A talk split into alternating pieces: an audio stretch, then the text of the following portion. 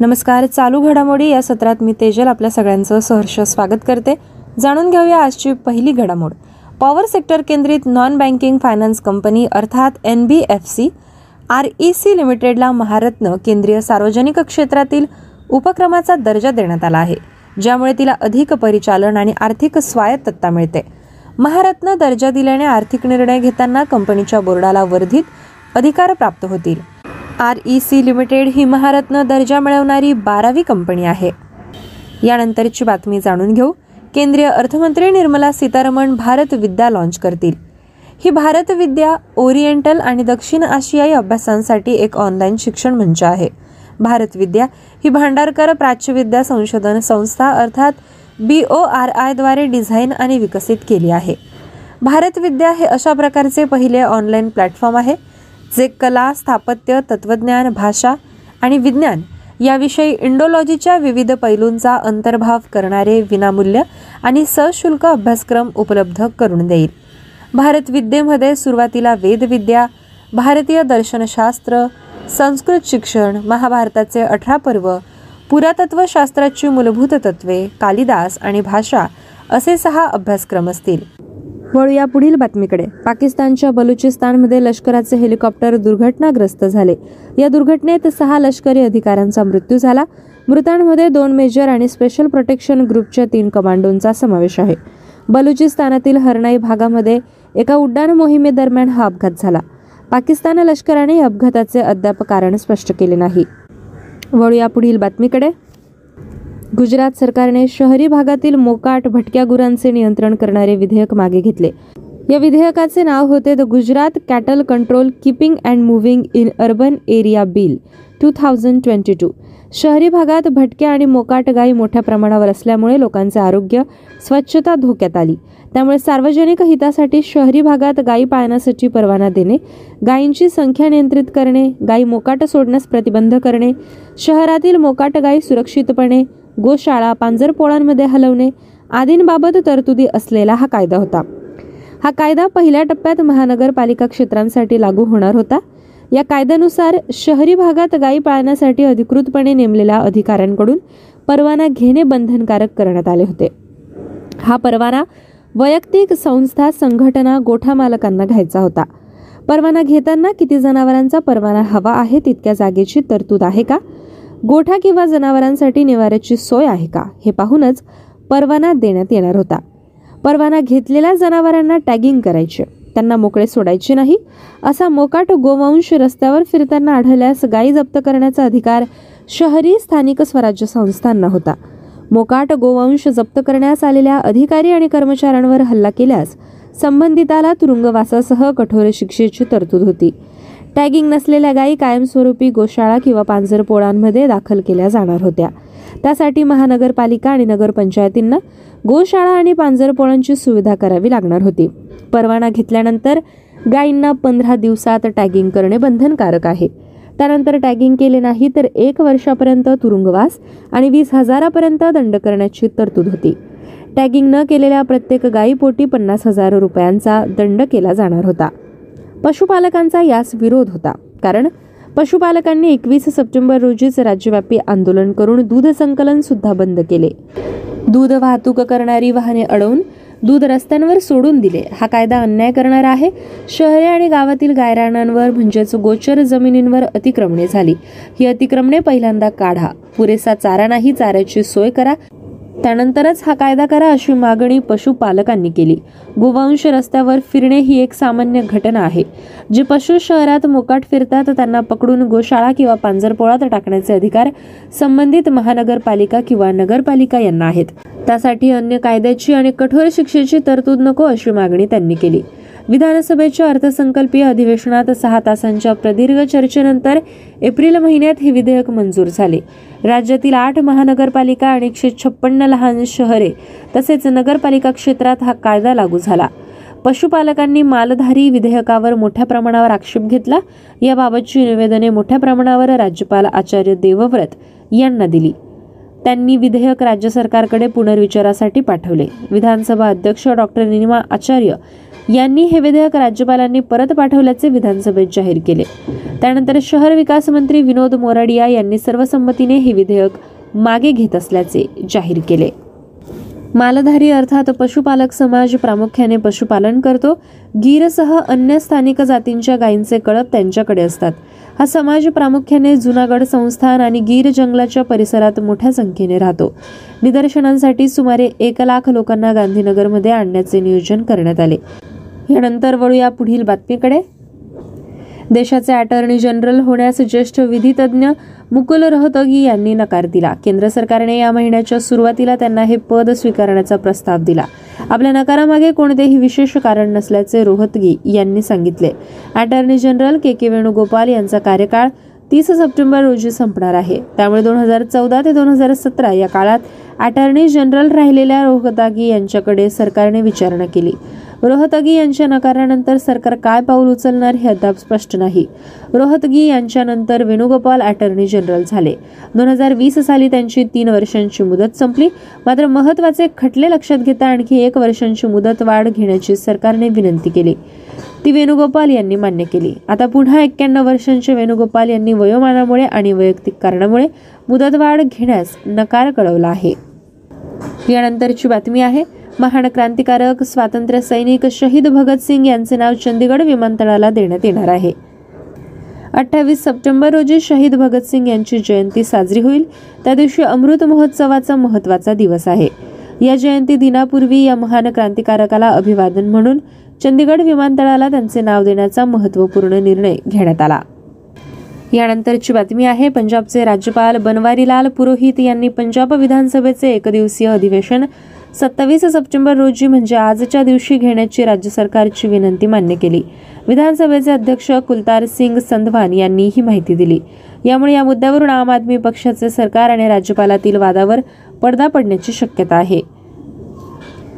या अधिवेशनात पंजाबमधील शेतातील काढणीनंतरचे पिकांचे उर्वरित अवशेष जाळण्याने निर्माण होणारा प्रदूषणाचा प्रश्न वस्तू आणि सेवा कर अर्थात जीएसटी वीज पुरवठा आदी मुद्द्यांवर चर्चा केली जाईल. वळूया आंतरराष्ट्रीय बातमीकडे. संयुक्त राष्ट्रांच्या सुरक्षा परिषदेचे कायमस्वरूपी सदस्यत्व मिळावे यासाठी रशियाने भारत आणि ब्राझील यांना पाठिंबा दिला. या सदस्यत्वासाठी उभय देश सुयोग्य असल्याचे सांगून हे दोनही देश जागतिक स्तरावरील महत्वाची भूमिका बजावणारे असल्याचे रशियाने म्हटले. संयुक्त राष्ट्रांच्या आमसभेच्या सत्याहत्तराव्या सत्रादरम्यान रशियाचे परराष्ट्रमंत्री सर्गेई लाव्हरोव्ह यांनी सुरक्षा परिषदेच्या कायमस्वरूपी सदस्यत्वासाठी भारताला आपला पाठिंबा दर्शवला. परराष्ट्रमंत्री एस. जयशंकर यांच्या भाषणाच्या अवघ्या तासापूर्वी आमसभेला संबोधित करताना लाव्रोव म्हणाले की संयुक्त राष्ट्रे आणि सुरक्षा परिषदेने समकालीन वास्तव स्वीकारणे आवश्यक आहे. आफ्रिका आशिया आणि लॅटिन अमेरिकेतील देशांना सुयोग्य प्रतिनिधित्व दिले जावे. जेणेकरून सुरक्षा परिषद आणि अधिक लोकशाहीवाद बनावा. भारत आणि ब्राझील ही जागतिक स्तरावर महत्वाची भूमिका बजावत आहेत. सुरक्षा परिषदेचे कायमस्वरूपी सदस्य मिळवण्यासाठी ते सुयोग्य आहेत. आफ्रिका खंडाचे प्रतिनिधित्व करणाऱ्या देशाची एकमताने आणि प्राधान्याने निवड व्हावी असे रशियाला वाटते. संयुक्त राष्ट्रांच्या जागतिक स्तरावरील महत्त्वाच्या सुरक्षा परिषदेच्या पुनर्रचनेसाठी भारत दीर्घकाळापासून आग्रही आहे. सुरक्षा परिषदेत सध्या पाच स्थायी सदस्य आणि आमसभेद्वारे दोन वर्षांसाठी निवडले जाणारे दहा अस्थायी सदस्य आहेत. सध्या सुरक्षा परिषदेवर रशिया ब्रिटन चीन फ्रान्स रशिया अमेरिका हे पाच देश स्थायी आहेत. महत्त्वाच्या ठरावांवर हे देश आपला नकाराधिकार वापरू शकतात अर्थात वेटो वापरू शकतात. समकालीन जगाचे वास्तव सुरक्षा परिषदेत प्रतिबिंबित होण्यासाठी प्रतिनिधित्व व्यापक होण्यासाठी या परिषदेवरील स्थायी सदस्य देशांची संख्या वाढवण्याची मागणी जोर धरत आहे. वळूया पुढील बातमीकडे. न्यायव्यवस्थेत पारदर्शकता आणण्यासाठी न्यायपालिकेनं महत्वाचं पाऊल उचललं. सत्तावीस सप्टेंबरपासून सर्वोच्च न्यायालयातील महत्त्वाच्या घटनापीठांपुढे होणाऱ्या सुनावणीचं थेट प्रक्षेपण करण्यात येणार आहे. वीस सप्टेंबर रोजी सर्वोच्च न्यायालयाने याबाबतचा निर्णय घेतला. त्यामुळे येथून पुढे महत्त्वाच्या खटल्यांची सुनावणी देशभरातील नागरिकांना सुद्धा पाहायला मिळेल. सर्वोच्च न्यायालयातील सुनावणीचं थेट प्रक्षेपण यावं याबाबत याचिका दाखल केल्यानंतर सुमारे चार पाच वर्षांनी हा निर्णय घेण्यात आला. या निर्णयाचं अनेकांनी स्वागत केलं तर काहींनी चिंता व्यक्त केली. सव्वीस ऑगस्ट रोजी भारताचे माजी सरन्यायाधीश एन व्ही रमणा यांच्या निवृत्तीच्या दिवशी सर्वोच्च न्यायालयाने आपल्या सुनावणीचं थेट प्रक्षेपण केलं होतं. मात्र न्यायव्यवस्थेत पारदर्शकता आणण्याबाबतचं पहिलं पाऊल दोन हजार अठरा साली टाकण्यात आलं. तत्कालीन सरन्यायाधीश दीपक मिश्रा न्यायमूर्ती ए एम खानविलकर न्यायमूर्ती डी वाय चंद्रचूड यांचा समावेश असलेल्या तीन न्यायाधीशांच्या खंडपीठाने घटनात्मक आणि राष्ट्रीय हिताच्या खटल्यांवरील न्यायालयीन कामकाजाचे थेट प्रसारण करण्याची मागणी करणाऱ्या जनहित याचिकेवर सुनावणी करण्यास सहमती दर्शवली होती. सर्वोच्च न्यायालयात सुरू झालेल्या कामकाजाची माहिती सर्वसामान्यांना मिळावी याबाबत दोन हजार अठरा साली एक याचिका दाखल करण्यात आली होती. यामध्ये ज्येष्ठ वकील इंदिरा जयसिंग यांचा समावेश होता. मार्च दोन हजार अठरामध्ये न्यायालयाचे भारताचे attorney general K K Venugopal यांना पत्र लिहून संबंधित याचिकेवर त्यांचं मत मागवलं गेलं. या प्रकरणी सरन्यायाधीशाचं न्यायालय म्हणजे कोर्ट क्रमांक एक आणि घटनापीठासमोरील सुनावणीचं थेट प्रक्षेपण करण्याची शिफारस वेणुगोपाल यांनी केली. या प्रकरणात वेणुगोपाल यांनी केलेल्या मार्गदर्शक सूचना जाणून घेऊ. संबंधित सुनावणीचं शब्दांकन करण्यासोबत सुनावणीचं कामकाज व्हिडिओ स्वरूपात जतन करावं अशी शिफारस त्यांनी केली. काही खटल्यात थेट प्रसारण रोखण्याचा अधिकार न्यायालयाकडे रोखून ठेवला पाहिजे. काही खटल्यांचं थेट प्रक्षेपण करण्यास परवानगी पण मिळावी नाही असंही त्यांनी सुचवलं. वैवाहिक विवादा संबंधित खटला अल्पवयीन आरोपींच्या खासगी जीवनाचं संरक्षण आणि त्यांची सुरक्षितता यांचा समावेश असलेलं जगणं राष्ट्रीय सुरक्षेचे मुद्दे पीडित साक्षीदार आणि प्रतिवादी कोणत्याही दडपणाशिवाय जबाब नोंदवू शकतील याची खात्री करण्यासाठी थेट प्रक्षेपण टाळलं जावं. असुरक्षित किंवा घाबरलेल्या साक्षीदारांना विशेष संरक्षण द्यायला हवं. साक्षीदाराने किंवा पीडित पक्षाने निनावी प्रसारण करण्यास संमती दिल्यास त्यांचा चेहरा ब्लर करण्याची तरतूद केली जाऊ शकते. लैंगिक अत्याचार आणि बलात्काराशी संबंधित सर्व प्रकरणात गोपनीयता राखण्यासाठी आणि संवेदनशील माहितीचे संरक्षण करण्यासाठी थेट प्रक्षेपण केलं जाऊ नये. न्यायव्यवस्थेची कुप्रसिद्धी होईल अशी प्रकरणे एखाद्या समुदायाची भावना भडकवणारी आणि समुदायात गैर निर्माण करणारी प्रकरणे यांचा यात समावेश होत नाही. गुजरात उच्च न्यायालयाने जुलै दोन हजार एकवीसपासून न्यायालयातील सुनावणीचं थेट प्रसारण करायला सुरुवात केली आहे. सध्या झारखंड कर्नाटक मध्य प्रदेश ओरिसा आणि पाटणा या उच्च न्यायालयात सुद्धा न्यायालयातील कामकाजाचं थेट प्रसारण सुरू आहे. अलाहाबाद उच्च न्यायालय सुद्धा हा निर्णय घेण्याचा विचार करत आहे. या संबंधित याचिका सर्वोच्च न्यायालयाने यू एसमध्ये फेटाळून लावल्या होत्या. मात्र एकोणीसशे पंचावन्नपासून अमेरिकेतील न्यायालयात सुनावणीचं ऑडिओ रेकॉर्डिंग केलं जातं. तोंडी युक्तिवादाचं सुद्धा शब्दांकन करण्याची परवानगी आहे. ऑस्ट्रेलियामध्ये सुनावणीचं थेट किंवा कालांतराने प्रसारणाची अनुमती मिळते. सर्व न्यायालयातील पद्धती आणि नियम मात्र वेगळे आहेत. कॅनडात प्रत्येक खटल्याचं अधिकृत संसदीय चॅनलवर थेट प्रसारण केलं जातं. संबंधित प्रकरणाबाबतचं स्पष्टीकरण सुद्धा दिलं जातं. न्यायाधीश आणि सुनावणी पाहणाऱ्या लोकांवर पडणाऱ्या प्रभावाबाबत सुद्धा चिंता व्यक्त केली गेली. भारतीय न्यायालयांमधील सुनावणीबाबतचे काही व्हिडिओ क्लिप आधीपासून युट्यूब आणि इतर सोशल मीडियावर उपलब्ध आहेत. अशा व्हिडिओंना सनसनाटी शीर्षक आहेत. न्यायालयातील सुनावणीच्या व्हिडिओचा वापर बेजबाबदारपणे केला जाऊ शकतो. यामुळे लोकांमध्ये चुकीची माहिती पसरवली जाऊ शकते अशी चिंता सुद्धा व्यक्त होत आहे. जाणून घेऊया क्रीडा घडामोड.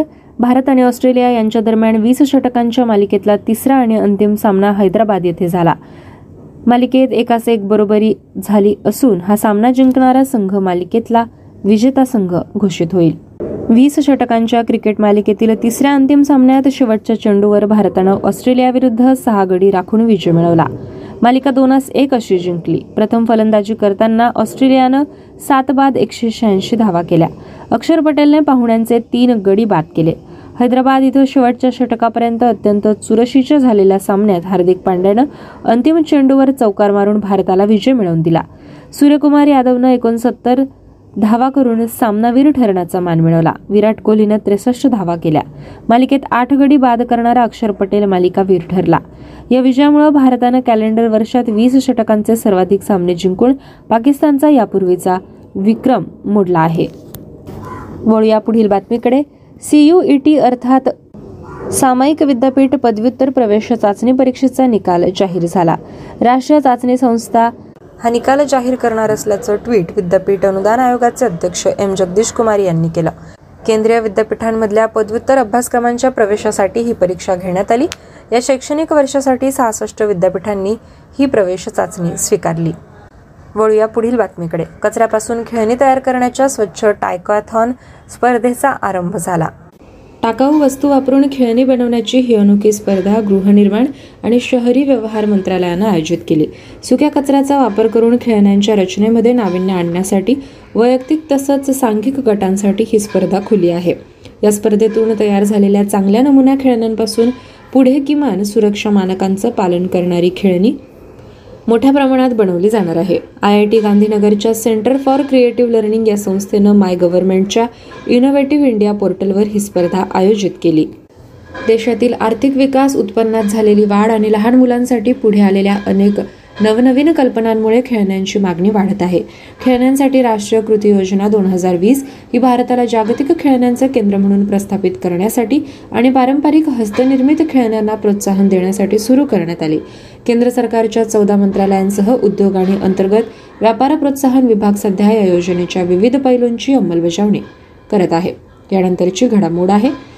फिलिपाईन्स देशाच्या पूर्वेकडील बेटांना नोरू या मोठ्या चक्रीवादळानं तडाखा दिला. हजारो लोकांना स्थलांतरित करण्यात आलं. सरकारी कार्यालय बंद झाली. देशातील अकरा कोटी लोकसंख्येपैकी निम्म्याहून अधिक लोक राहत असलेल्या लुझोन बेटावर या चक्रीवादळामुळे ताशी दोनशे चाळीस किलोमीटर वेगानं वारे वाहत आहेत.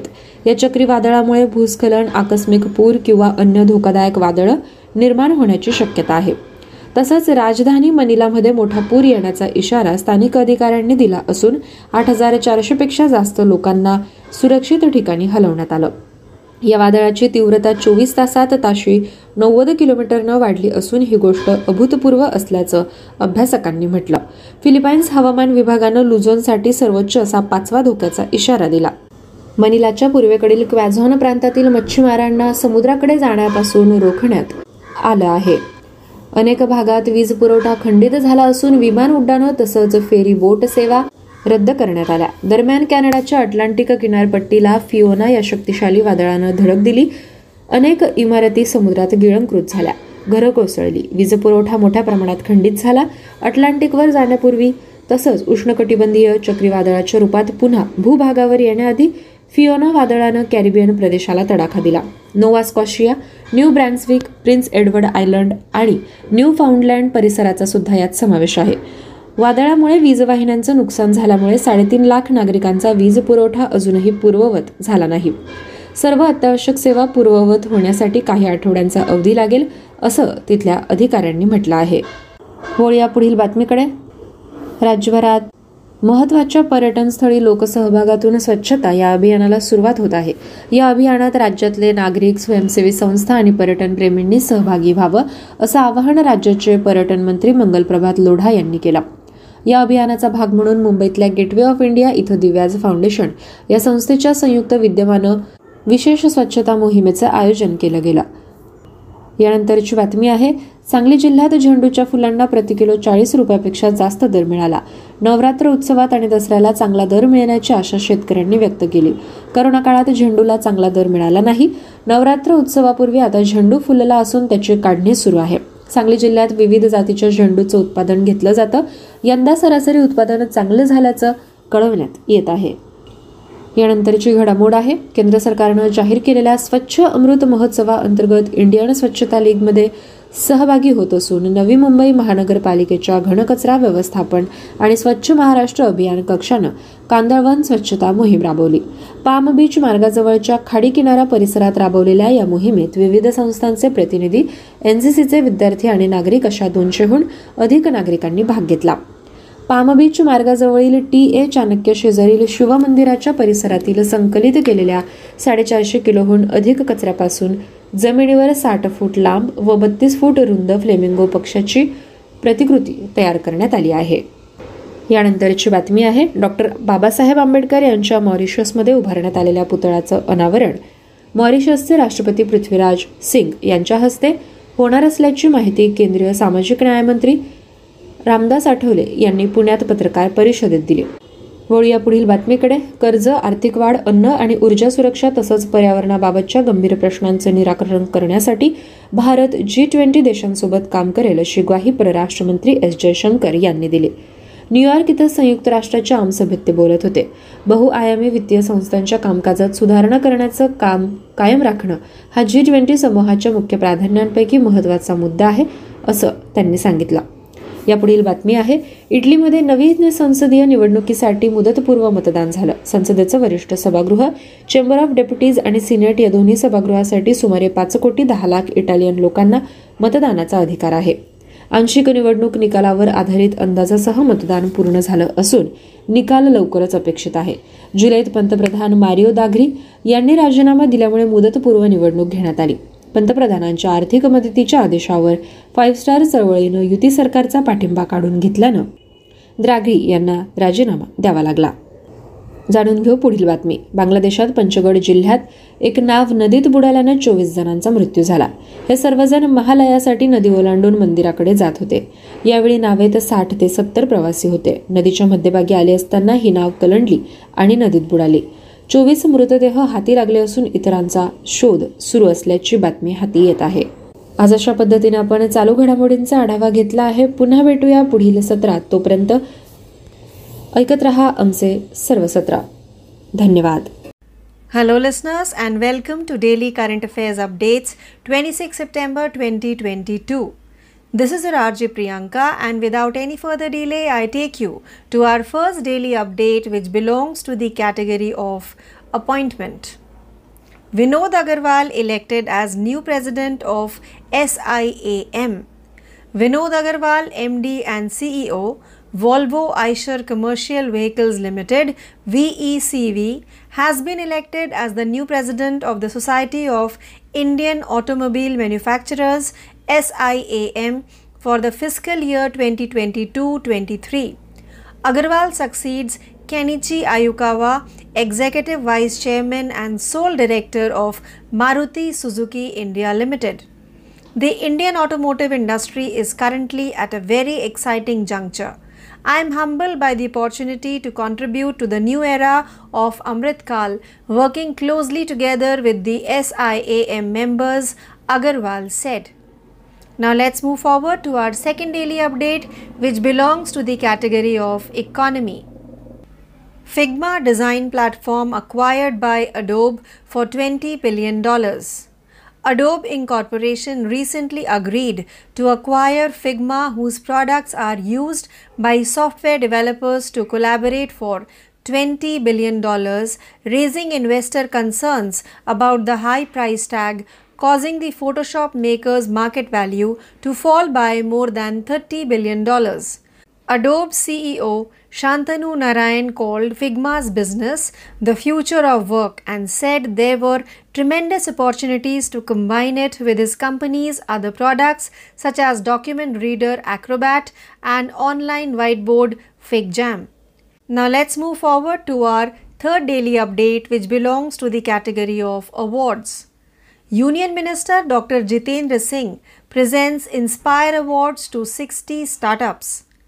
Dr. Jitendra Singh, Union Science and Technology Minister, presented Inspire Awards to 60 startups and financial assistance to over 53,000 students. The Department of Science and Technology established the award, and these innovators will receive full incubation support for their entrepreneurial journey.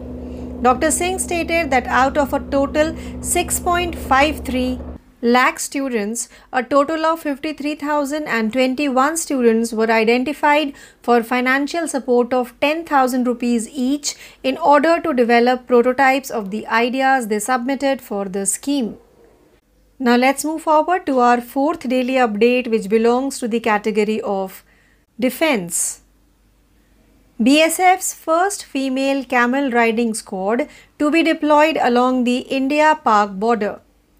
The first female camel riding squad is ready to deploy in Rajasthan and Gujarat along the India Pakistan border. On December 1st, the squad will march in the BSF Raising Day parade for the first time. This squad will be the world's first of its kind, according to Pushpendra Singh Rathore, DIG BSF Bikaner. This squad received intensive training at the BSF's Bikaner regional headquarters under the supervision of skilled trainers. The camel contingents of the BSF, traditionally known as the first line of defense, are used to keep vigil in the vast expanse of the Thar Desert. Now let's move forward to our fifth daily update, which belongs to the category of awards. GRSE awarded prestigious Rajbhasha Kirti Puraskar for 2021-22. Garden Reach Shipbuilders and Engineers Limited, Kolkata has received the prestigious Rajbhasha Kirti Puraskar from the Ministry of Home Affairs, Government of India for the best implementation of official language in public sector undertakings in Region C for the fiscal year 2021-22. Shri Ajay Kumar Mishra, Honorable Union Minister of State for Home, presented the award to GRCSE during the Hindi Divas celebrations in Surat, which were presided over by Shri Amit Shah, Honorable Minister of Home Affairs and Cooperation. Now let's move forward to our sixth daily update, which belongs to the category of sports. Sunil Chetri led Bengaluru FC 1 maiden Durand Cup title. In the final of the Durand Cup 2022, Chetri's Bengaluru FC defeated Mumbai City FC to win the prestigious trophy at the iconic Salt Lake Stadium. Chetri is without a doubt one of the most successful players in Indian football, and with the Durand Cup trophy in his cabinet, he has now taken his career to the next level. He has played 129 games for India. His goal scoring record in the Indian jersey is among the best in the world, and he currently ranks third among active footballers with 84 international goals. Now let's move forward to our seventh daily update, which belongs to the category of agreement. Indian Navy signed an MOU with Amity University for academic cooperation. Amity University Uttar Pradesh signed a memorandum of understanding MOU with the Indian Navy to establish a long-term symbiotic relationship for academic cooperation. This is a welfare measure for naval defense forces to improve their educational qualifications, thereby improving their prospects for in service appropriate nautical assignments and better superannuation placements with the Indian Navy. The MOU will be extremely beneficial to Navy personnel in terms of personal and professional development. Now let's move forward to our eighth daily update, which belongs to the category of economy. WhatsApp and IDFC First Bank enabled FASTag recharge. IDFC First Bank, a private sector lender, has announced the launch of its integration with payments on WhatsApp to enable simple and secure FASTags recharge for the bank's customers. IDFC First customers can now recharge their FASTags directly from the bank's WhatsApp chatbot and complete the transaction from within the chat thread, according to a statement. IDFC First Bank customers can get started by just sending hi to the bank's official WhatsApp chatbot number at plus 919 it added. Now let's move forward to our ninth daily update which belongs to the category of state. New Telangana Secretariat Complex to be named after B.R. Ambedkar. The Telangana government has decided to name the new Secretariat complex under construction here after B.R. Ambedkar, the father of the Constitution. According to a release from the Chief Minister's office, Chief Minister K. Chandrasekhar Rao has directed Chief Secretary Somesh Kumar to take the necessary steps in the matter. According to Mr. Rao, giving Dr. Ambedkar's name to the seat of power in the state is a source of pride for the people. The decision set an example for the rest of the country. Now let's move forward to the 10th and last daily update for today, which belongs to the category of books. Manoj Bajpayee publishes book Muskurate Chand Lamhe aur Kuch Khamoshiyan. In the presence of Apurv Chandra, the Secretary of Information and Broadcasting, well known actor Manoj Bajpayee published a book titled Muskurate Chand Lamhe aur Kuch Khamoshiyan at a ceremony in New Delhi. The book contains a wide range of poetry. It was written by Jivesh Nandan. Mr. Apurva Chandra expressed his thoughts at the time, stating that the book is centered on humor and philosophy. Manoj Vajpayee stated that this book of poetry has blossomed as a result of many years of hard work and that the impression of time can be seen on the emotions in the poems. So, with this daily update, we have now come to an end of today's episode of Daily Current Affairs Updates 26 September 2022. Please stay tuned for more learning. This is your RJ Priyanka signing off for the day. Thank you. नमस्कार प्यारे दोस्तों आप सुन रहे हैं daily current affairs update Hindi भाषा का यह कार्यक्रम मैं आरजे उद्धव आप सभी का इस कार्यक्रम में स्वागत करता हूँ चलिए बढ़ते हैं हमारे अपडेट की ओर पहली अपडेट है नियुक्ति के बारे में Vinod Agarwal S I M के नए अध्यक्ष चुने गए। ऑटोमोटिव उद्योग निकाय society of Indian automobile manufacturers ने वित्तीय वर्ष 2022-23 के लिए Volvo Eicher commercial vehicles limited के एमडी और सीईओ के विनोद अग्रवाल को अपना नया अध्यक्ष चुना है। अग्रवाल ने मारुति सुजुकी इंडिया लिमिटेड के कार्यकारी उपाध्यक्ष और पूर्णकालिक निदेशक केनेची आयुकाबा से पदभार ग्रहण किया। अग्रवाल ने कहा, भारतीय मोटर वाहन उद्योग वर्तमान में एक बहुत रोमांचक मोड़ पर है।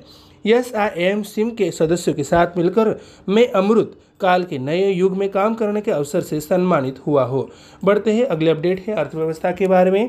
एडोब ने डॉलर 20 बिलियन में फिग्मा डिज़ाइन प्लेटफॉर्म का अधिग्रहण किया। इंडोब इंक ने फिग्मा का डॉलर 20 बिलियन में अधिग्रहण करने के लिए सहमति व्यक्त की है, जिनके उत्पादनों का उपयोग सॉफ्टवेयर डेवलपर्स द्वारा सहयोग करने के लिए किया जाता है, जिसके इतने अधिक मूल्य टैग ने निवेशों के मध्य चिंताओं को जन्म दिया, जिससे फोटोशॉप निर्माता के बाज़ार मूल्य में डॉलर तीस बिलियन से अधिक की गिरावट आई है। एडोब के मुख्य कार्यकारी शांतनु नारायण ने फिग्मा के कारोबार को काम का भविष्य करार दिया और कहा कि इसे अपनी कंपनी कई फायदों जैसे डॉक्यूमेंट रीडर एक्रोपेट और ऑनलाइन व्हाइट बोर्ड फिगमेंट्स के साथ जोड़ने में ज़बरदस्त अवसर है। अगली अपडेट है पुरस्कार के बारे में। केंद्रीय मंत्री डॉक्टर जितेंद्र सिंह ने 60 यानी 60 स्टार्टअप को इंस्पायर पुरस्कार प्रदान किया।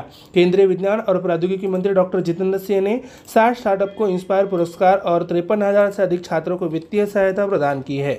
यह पुरस्कार विज्ञान और प्रौद्योगिकी विभाग द्वारा स्थापित किया गया है और इन नव प्रवर्तकों को उनकी उद्यमिता यात्रा के लिए पूर्ण आयुष्मान सहायता प्रदान की जाएगी।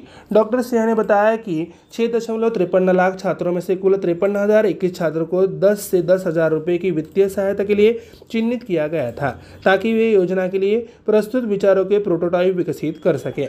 अगली अपडेट है रक्षा के बारे में। भारत पाक सीमा पर तैनात होगी बीएसएफ की पहली महिला ऊँट सवारी दस्ता बीएसएफ की पहली महिला ऊँट सवारी दस्ता राजस्थान और गुजरात में भारत पाकिस्तान सीमा पर तैनात होने के लिए तैयार है। दस्ते पहली बार एक दिसंबर को बीएसएफ स्थापना दिवस परेड में भाग लेंगे। यह दस्ता दुनिया में अपनी तरह का पहला दस्ता होगा। पुष्पेंद्र सिंह राठौड़ डीआईजी बीएसएफ बीकानेर ने बताया कि कुशल प्रशिक्षकों की देखरेख में बीएसएफ के बीकानेर क्षेत्रीय मुख्यालय में इस दस्ते को ग्रहण प्रशिक्षण दिया गया। बीएसएफ, जिसे पारंपरिक रूप से रक्षा की पहली पंक्ति में रूप से जाना जाता है। ऊँट दल का उपयोग थार रेगिस्तान के विशाल विस्तार में निगरानी रखने के लिए किया जाता है। अगली अपडेट है पुरस्कार के बारे में। जी आर एस ई को 2021-22 के लिए प्रतिष्ठित राजभाषा कीर्ति पुरस्कार से सम्मानित किया गया। Garden Reach Shipbuilders Engineers Limited Kolkata को वर्ष 2021-22 के लिए क्षेत्र सी में सार्वजनिक क्षेत्र के उपक्रमों के तहत राजभाषा के सर्वोत्तम कार्यान्वयन के लिए गृह मंत्रालय भारत सरकार द्वारा प्रदर्शित राज्यसभा कीर्ति पुरस्कार से सम्मानित किया गया है। माननीय केंद्रीय गृह राज्य मंत्री श्री अजय कुमार मिश्रा ने सूरत में आयोजित हिंदी दिवस समारोह के दौरान जीआरएससी को यह पुरस्कार प्रदान किया। इस अवसर पर केंद्रीय गृह एवं सहकारिता मंत्री अमित शाह भी उपस्थित थे। अगली अपडेट है खेल के बारे में। सुनील छेत्री की अगुवाई वाली बेंगलुरु एफसी ने जीता पहला डूरन कप खिताब। छेत्री की अगुवाई वाली बेंगलुरु एफसी के डूरन कप 2022 के फाइनल में मुंबई सिटी एफसी को हराकर प्रतिष्ठित साल्ट लेक स्टेडियम में प्रसिद्ध ट्रॉफी जीती। छेत्री निसंदेह भारतीय फुटबॉल के सबसे सफल खिलाड़ियों में से एक है और उनके करियर में डूरन कप ट्रॉफी के साथ उन्होंने अब अपनी उपलब्धियों को एक कदम आगे बढ़ाया है। उन्होंने एक सौ उनतीस मैचों में भारत का प्रतिनिधित्व किया और भारतीय जर्सी में उनका गोल करने का रिकॉर्ड दुनिया में सबसे ज़्यादा गोल में से एक है। और वर्तमान में चौरासी अंतर्राष्ट्रीय गोल के साथ सक्रिय फुटबॉलरों की सूची में तीसरे स्थान पर है। अगली अपडेट है भारत नौसेना ने शैक्षणिक संयोग के लिए एमटी यूनिवर्सिटी के साथ एक समझौता ज्ञापन पर हस्ताक्षर किए। एमटी यूनिवर्सिटी उत्तर प्रदेश ने अकादमिक संयोग के लिए दीर्घकालिक सहजीवी संबंध प्रस्थापित करने के लिए भारतीय नौसेना के साथ एक समझौता ज्ञापन पर हस्ताक्षर किए। यह नौसेना रक्षा बलों के लिए उनकी शैक्षिक योग्यता बढ़ाने के लिए एक कल्याणकारी उपाय है, जिससे भारतीय नौसेना से सेवा में उपयुक्त समुद्री असाइनमेंट और सेवानिवृत्त पर बेहतर प्लेसमेंट की संभावना में सुधार होता है। समझौता ज्ञापन नौसेना कर्मियों के लिए व्यक्तिगत और पेशेवर दोनों तरह से उनके कौशल और विकास को बढ़ाने के लिए अत्यधिक फ़ायदेमंद होगा। अगली अपडेट है व्हाट्सएप और आईडीएफसी फ़र्स्ट बैंक ने फास्टैग रिचार्ज सक्षम किया। निजी क्षेत्र के ऋणदाता आईडीएफसी फ़र्स्ट बैंक ने बैंक के ग्राहकों के लिए सरल और सुरक्षित फास्टैग रिचार्ज को सक्षम करने के लिए व्हाट्सएप पर भुगतान के साथ अपने टीकाकरण की शुरुआत की, घोषणा की है। बैंक ने एक बयान में कहा कि आईडीएफसी फ़र्स्ट के ग्राहक अब आईडीएफसी फ़र्स्ट के व्हाट्सएप चैट बॉक्स के भीतर ही अपने फास्टैग को रिचार्ज कर सकेंगे और चैट थ्रेड के भीतर से लेन देन पूरा कर सकेंगे। आईडीएफसी फ़र्स्ट बैंक के ग्राहक बैंक के आधिकारिक WhatsApp chat box number nine one nine five five five five five five five five पर हाई भेजकर शुरुआत कर सकते हैं। बढ़ते हैं अगले अपडेट है राज्य के बारे में। नए तेलंगाना सचिवालय परिसर का नाम बी आर अंबेडकर रखा जाएगा। तेलंगाना सरकार ने यहाँ निर्माणाधीन इन सचिवालय परिसर का नाम संविधान निर्माता भीमराव अंबेडकर के नाम पर रखने का फैसला किया। मुख्यमंत्री कार्यालय की ओर से जारी एक विज्ञप्ति में कहा गया कि मुख्यमंत्री के चंद्रशेखर राव ने मुख्य सचिव सोमेश कुमार से इस मामले के आवश्यक कदम उठाने को कहा है। श्री राव के हवाले से विज्ञप्ति में कहा गया है कि उनका मानना है कि राज्य की सत्ता की कुर्सी पर डॉक्टर अंबेडकर का नाम देना लोगों के लिए गर्व की बात है। और यह फैसला देश के बाकी हिस्सों के लिए रोल मॉडल साबित होगा। बढ़ते हैं अगले अपडेट की ओर। ये अपडेट है पुस्तक के बारे में, यानी आखिरी अपडेट। मनोज बाजपेयी ने मुस्कुराते चंद लम्हे और कुछ खामोशियों पुस्तक प्रकाशित की। नई दिल्ली में एक समारोह में जाने माने अभिनेता मनोज बाजपेयी ने सूचना और प्रसारण सचिव अपूर्व चंद्रा की उपस्थिति में मुस्कुराते चंद लम्हे और कुछ खामोशियाँ नामक पुस्तक प्रकाशित की। पुस्तक में विभिन्न प्रकार की कविताओं की पेशकश की गई है। इसके लेखक जीवेश नंदन है। श्री अपूर्वा चंद्र ने उस समय अपनी राय व्यक्त की और टिप्पणी की। पुस्तक हास्य और प्रदर्शन, यानी दर्शन पर केंद्रित है। मनोज बाजपेयी ने कहा कि कविता की यह पुस्तक कई वर्षों की मेहनत से खिली है, इसलिए कविताओं में भावनाओं पर समय की छाप देखी जा सकती है। प्यारे दोस्तों, हमारा daily current update affairs Hindi भाषा का यह कार्यक्रम यहीं पे समाप्त होता है। मैं आर्य उद्धव आपसे से इस कार्यक्रम में लेता हूँ इजाज़त। तब तक के लिए ऐसे ही बने रहिए और सुनते रहिए प्यारा रेडियो रेडियो एम गुरु। धन्यवाद। नमस्कार प्यारे दोस्तों, मैं आरजुद्ध हूँ। आप सभी का daily current affairs quiz Hindi भाषा के इस कार्यक्रम में स्वागत करता हूँ। चलिए बढ़ते हैं हमारे क्विज की ओर। निम्नलिखित में से किस देश में एफएओ और विश्व खाद्य कार्यक्रम ने हाल ही में तीव्र खाद्य सुरक्षा के बारे में चेतावनी दी है? सही जवाब है, खाद्य एवं कृषि संगठन और विश्व खाद्य कार्यक्रम ने चेतावनी दी है। कि श्रीलंका में करीब तिरसठ लाख लोग हल्के से अत्यधिक तीव्र खाद्य असुरक्षा से जूझ रहे हैं। अगली क्विज है, आवश्यक दवाओं की राष्ट्रीय सूची में कितनी दवाएँ शामिल है? सही जवाब है, आवश्यक दवाई की राष्ट्रीय सूची या नीलम तीन पहलुओं पर केंद्रित है। लागत सुरक्षा और प्रभाविकारिता इसमें सत्ताईस श्रेणियों में तीन सौ चौरासी दवाई शामिल है। अगली क्विज है अखिल भारतीय राजभाषा सम्मेलन 2022 निम्नलिखित में से किस शहर में आयोजित किया गया था? सही जवाब है हिंदी दिवस के अवसर पर सम्मेलन के 2022 संस्करण का आयोजन। गुजरात के सूरत के शहर के पंडित दीनदयाल उपाध्याय इंडोर स्टेडियम में किया गया था। अगली क्विज है, हाल ही में शुरू गए शून्य अभियान का उद्देश्य क्या है? शून्य, यानी शून्य प्रदूषण गतिशीलता अभियान का उद्देश्य, राइड, हेलिंग और डिलीवरी सेवाओं के लिए इलेक्ट्रिक वाहनों की तैनाती में तेज़ी लाकर भारत में वायु गुणवत्ता में सुधार करना है। अगली क्विज है, निम्नलिखित में से किस देश ने विश्व जल कांग्रेस और प्रदर्शनी 2022 का आयोजन किया है? अंतर्राष्ट्रीय जल संघ, विश्व जल कांग्रेस और प्रदर्शनी 2022 का आयोजन 12 सितंबर 2022 को कोपेनहेगन, डेनमार्क में किया गया था। अगली क्विज है, निम्नलिखित में से किस संगठन द्वारा पहली बार वैश्विक समुद्री पर्यटन उद्योग मंच the green fins hub launch KIA गया था? सही जवाब है, संयुक्त राष्ट्र पर्यावरण कार्यक्रम ने हाल ही में पहला वैश्विक समुद्री पर्यटन उद्योग मंच ग्रीन फिंस हब लॉन्च किया है। अगली अपडेट क्विज है, निम्नलिखित में से किस देश के रोजर फेडरर ने हाल ही में संन्यास की घोषणा की है? सही जवाब है, रोजर फेडरर एक स्विस पेशेवर टेनिस खिलाड़ी है, जिन्होंने हाल ही में अंतर्राष्ट्रीय टेनिस खेलों में अपनी सेवानिवृत्ति की घोषणा की है। अगली क्विज है, सरकारी स्कूलों के छात्रों के लिए भारत की पहली नाश्ता योजना निम्नलिखित में से किस राज्य द्वारा घोषित की गई थी? सही जवाब है, तमिलनाडु सरकार ने हाल ही में कक्षा एक से पाँच तक के सरकारी स्कूल के छात्रों के लिए राज्यव्यापी मध्यान्ह भोजन योजना, मुख्यमंत्री नाश्ता योजना शुरू की है। अगली क्विज है निम्नलिखित में से किस संस्था द्वारा आँगन 2022 सम्मेलन आयोजित किया गया था? इस जवाब है ऊर्जा दक्षता ब्यूरो, ऊर्जा मंत्रालय द्वारा Swiss agency for development and cooperation के सहयोग से तीन दिवसीय अंतर्राष्ट्रीय सम्मेलन आँगन 2022 का आयोजन किया गया था। बढ़ते हैं आखिरी क्विज की ओर। निम्नलिखित में से किस केंद्रीय मंत्रालय ने प्रधानमंत्री भारतीय जन औषधि परियोजना शुरू की? सही जवाब है फार्मास्यूटिकल्स विभाग, रसायन और उर्वरक मंत्रालय, भारत सरकार ने सभी को सस्ती कीमतों पर गुणवत्तापूर्ण जेनेरिक दवाएँ उपलब्ध कराने के उद्देश्य से प्रधानमंत्री भारतीय जन औषधि परियोजना शुरू की। प्यारे दोस्तों, daily current affairs update, quiz, Hindi भाषा का यह कार्यक्रम यहीं पे समाप्त होता है। मैं आरजे उद्धव, आप सभी से लेता हूँ इजाज़त। तब तक के लिए ऐसे ही बने रहिए और सुनते रहिए हमारा प्यारा radio radio M P S C Guru. Spreading the knowledge powered by Spectrum Academy Hello, listeners, and welcome to Daily Current Affairs Quiz, 26 September 2022. This is your RJ Priyanka, and without any further delay, I take you to our first question of today's quiz, which is In which of the following country FAO and World Food Program warned recently about acute food insecurity? The correct answer for the question is the Food and Agriculture Organization FAO and the World Food Programme WFP warned around 6.3 million people in Sri Lanka are dealing with mild to extreme acute food insecurity. Now let's move forward to question number 2. In the National List of Essential Medicines NLEM how many drugs are included? The correct answer for the question is the National List of Essential Medicines or the NLEM focuses on three aspects cost, safety, and efficacy. It comprised 384 drugs across 27 categories. Now let's move forward to question number 3. All India Official Language Conference 2022 was held in which of the following city?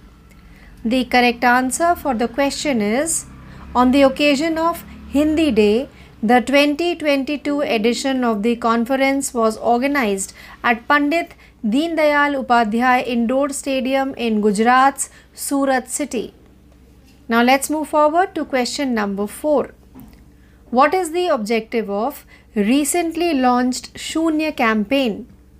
The correct answer for the question is the Shunya or Zero Pollution Mobility campaign aims to improve air quality in India by accelerating the deployment of electric vehicles, EVs for ride hailing and delivery services.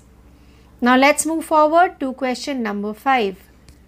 Which of the following country has organized the World Water Congress and Exhibition 2022? The correct answer for the question is International Water Association IWA World Water Congress and Exhibition 2022 was organized in Copenhagen, Denmark on September 12, 2022. Now let's move forward to question number 6. The first ever global marine tourism industry platform, the Green Fins Hub, was launched by which of the following organization? The correct answer for the question is United Nations Environment Programme UNEP has recently launched the first ever global marine tourism industry platform Green Fins Hub. Now let's move forward to question number 7. Roger Federer of which of the following country has announced his retirement recently? The correct answer for the question is Roger Federer is a Swiss professional tennis player who recently announced his retirement from international tennis game. Now let's move forward to question number 8. India's first breakfast scheme for government school students was announced by which of the following state? The correct answer for the question is Tamil Nadu government recently rolled out the statewide midday meal scheme, Chief Minister's breakfast scheme for government school students from classes 1 to 5. Now let's move forward to question number 9. The Angan 2022 conference was organized by which of the following institution?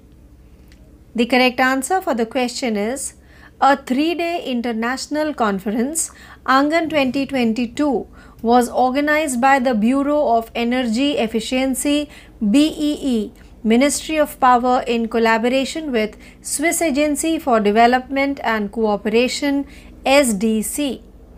Now let's move forward to the 10th and last question of today's quiz. Which of the following union ministry launched Pradhan Mantri Bharatiya Jan Aushadhi Pariyojana?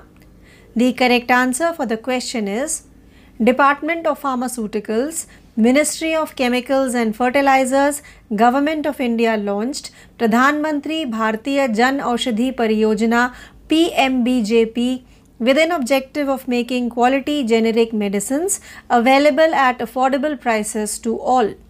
So, with this question, we have now come to an end of today's episode of Daily Current Affairs Quiz 26 September 2022. Please stay tuned for more learning. This is your RJ Priyanka signing off. Thank you.